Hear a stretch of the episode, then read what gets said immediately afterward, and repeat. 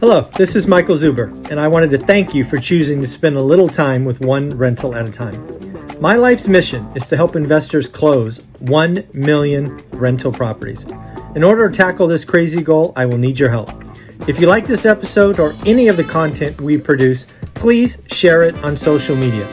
If you get one of my books or perhaps one of our 500 cards, please take a selfie and tag one rental at a time. Now, on with the show.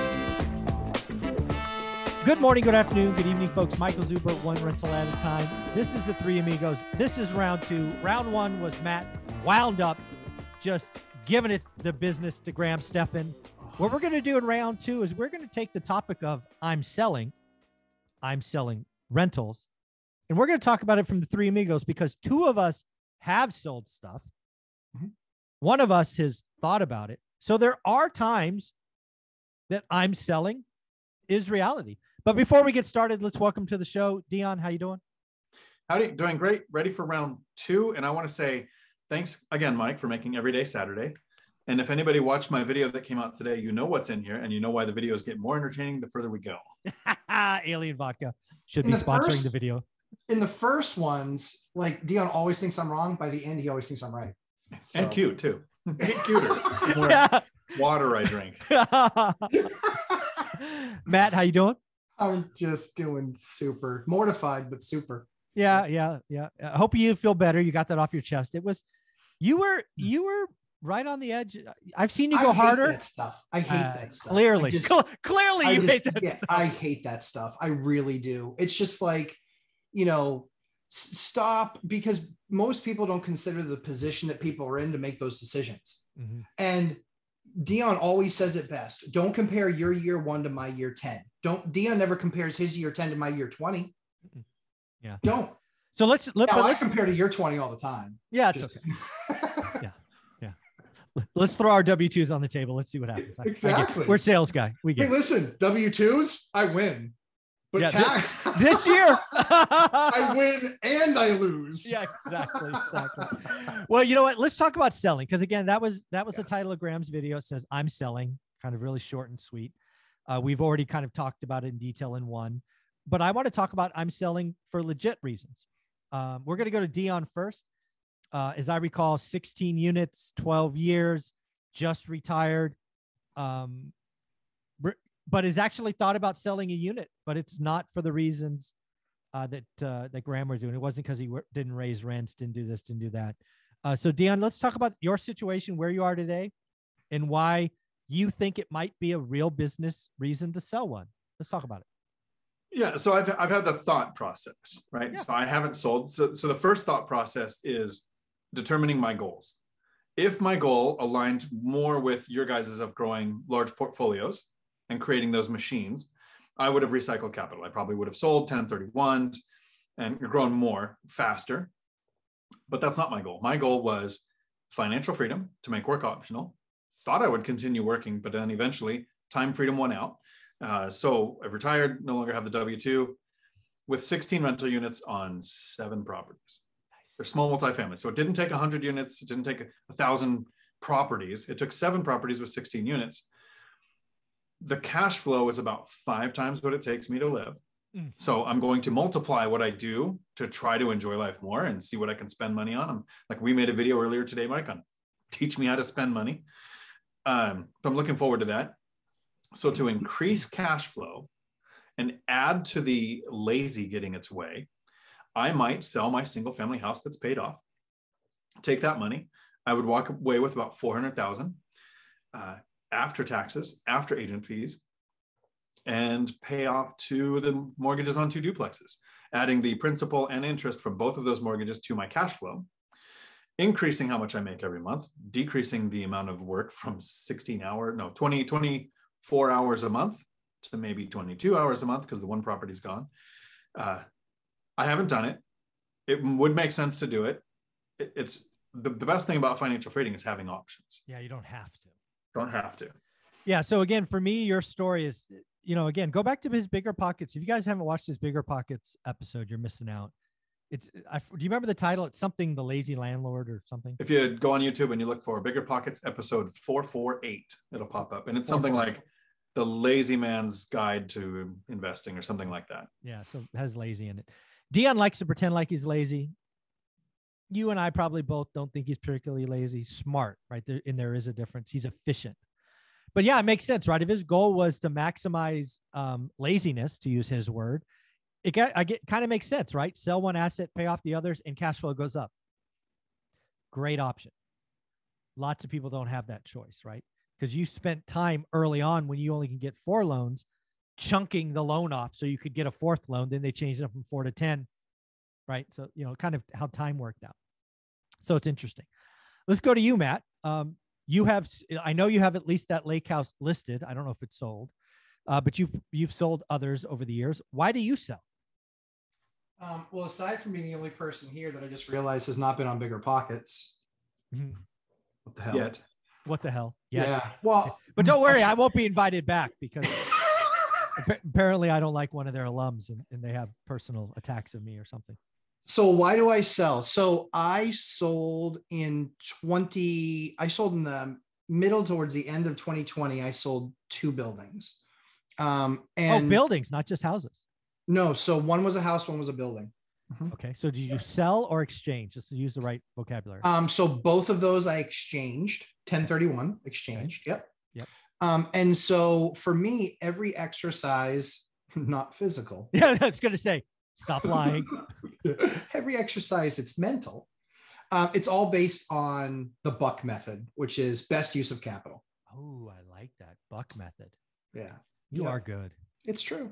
Hey, folks, if you haven't, f- let's just be very clear. If you haven't figured out who the smartest three amigos is, you're not paying attention because it is clearly Matt. Yes, the ninth grade dropout is the smartest of the three of us. Oh. Not even a horse race. Yeah. But go ahead.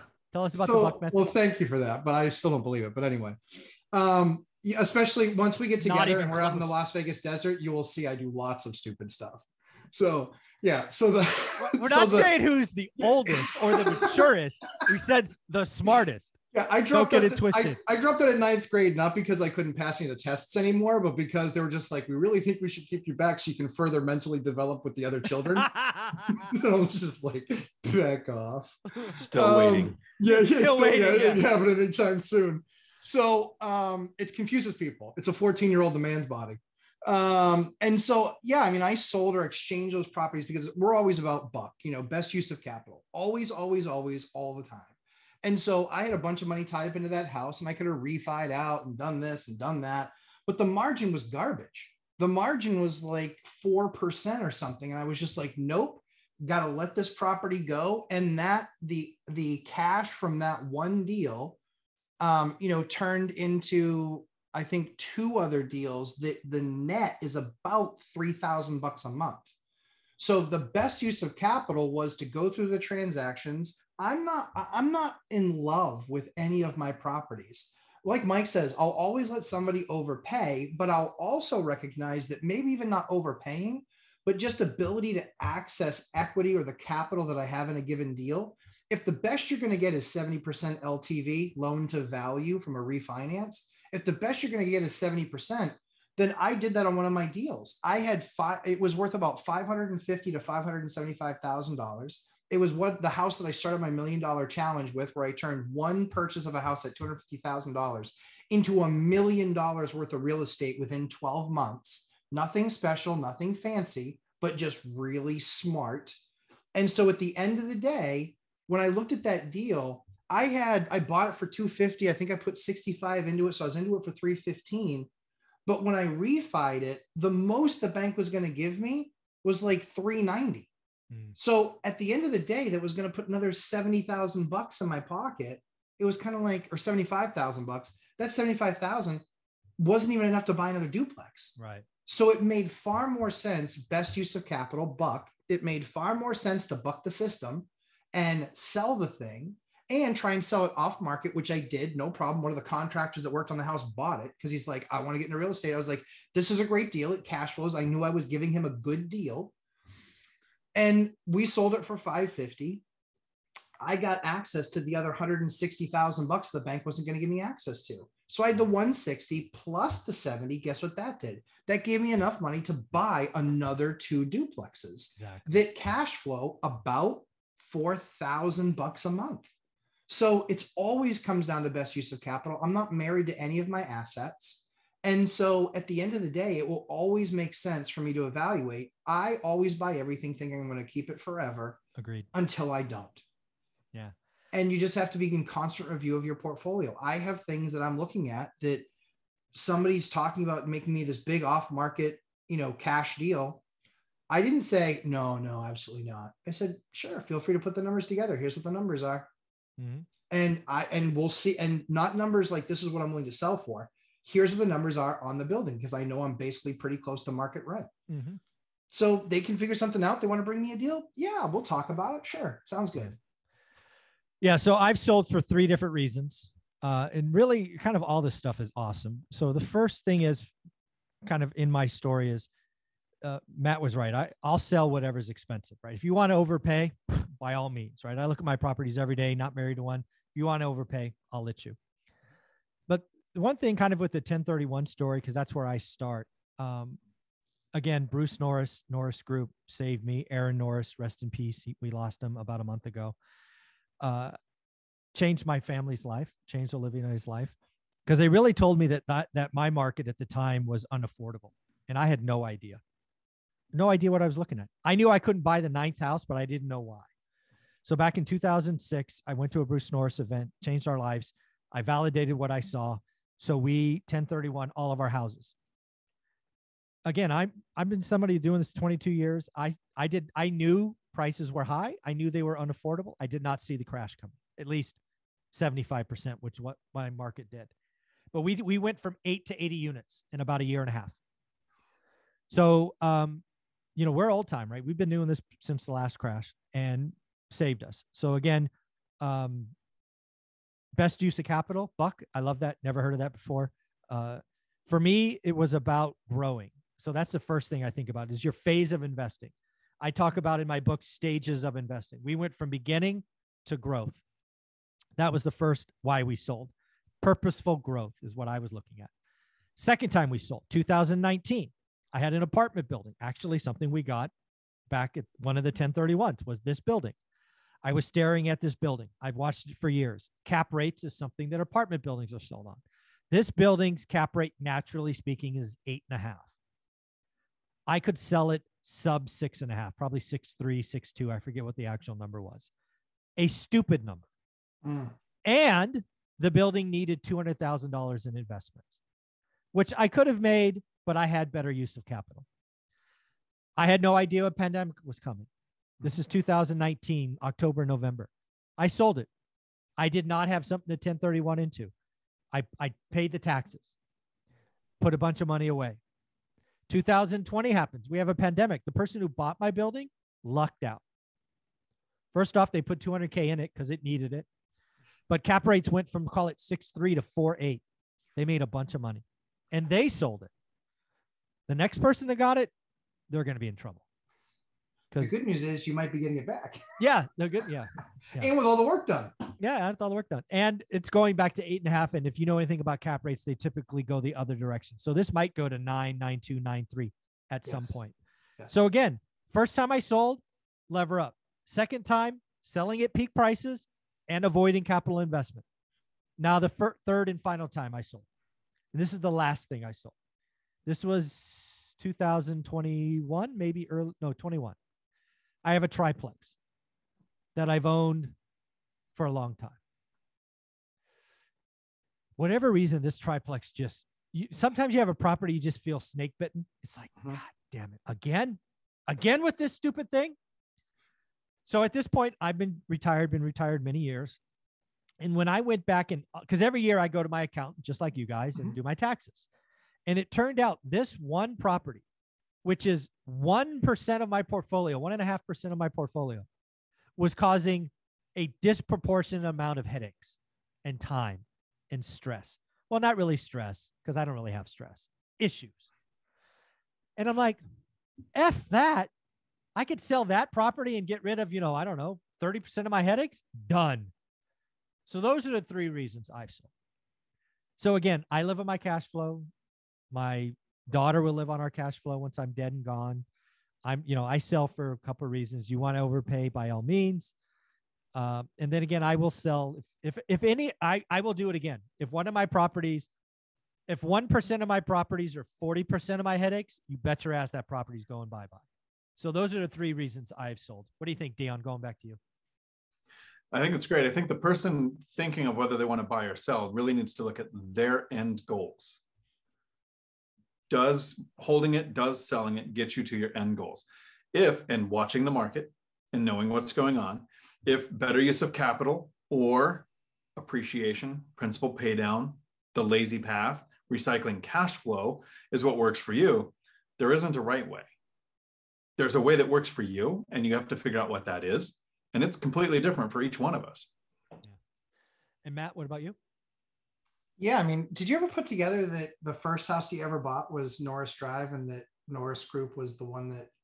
No, I didn't. Well, I mean, yeah, it, I, I, it's pretty cool that that tied together. But yeah, it's kind of interesting. Yeah. yeah, yeah. Um, I don't know anybody named Bartlett, but whatever. Yeah. So, or Marina Drive. I don't know anybody there, but yeah, I mean, I think that that's absolutely the case. I think it's just like anything else. We've all become really successful. We all have different models.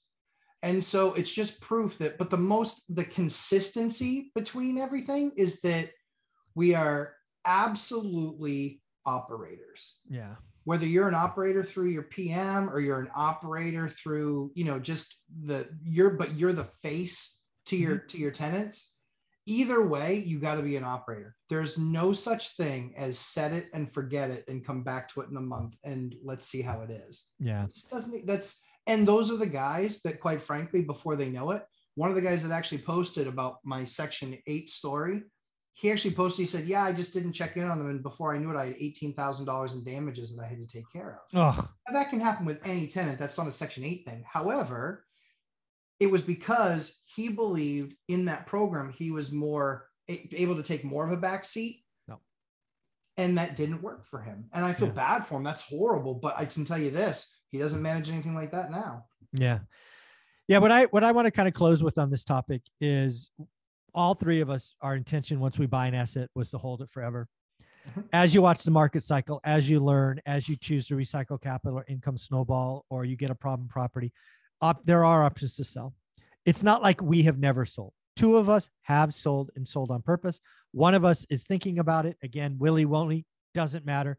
We do think about selling sometime, but not today. I just thought I'd throw that in. that was for you, Dion. Uh, Dion, where can people find you? Right here on YouTube, Dion Talk Financial Freedom.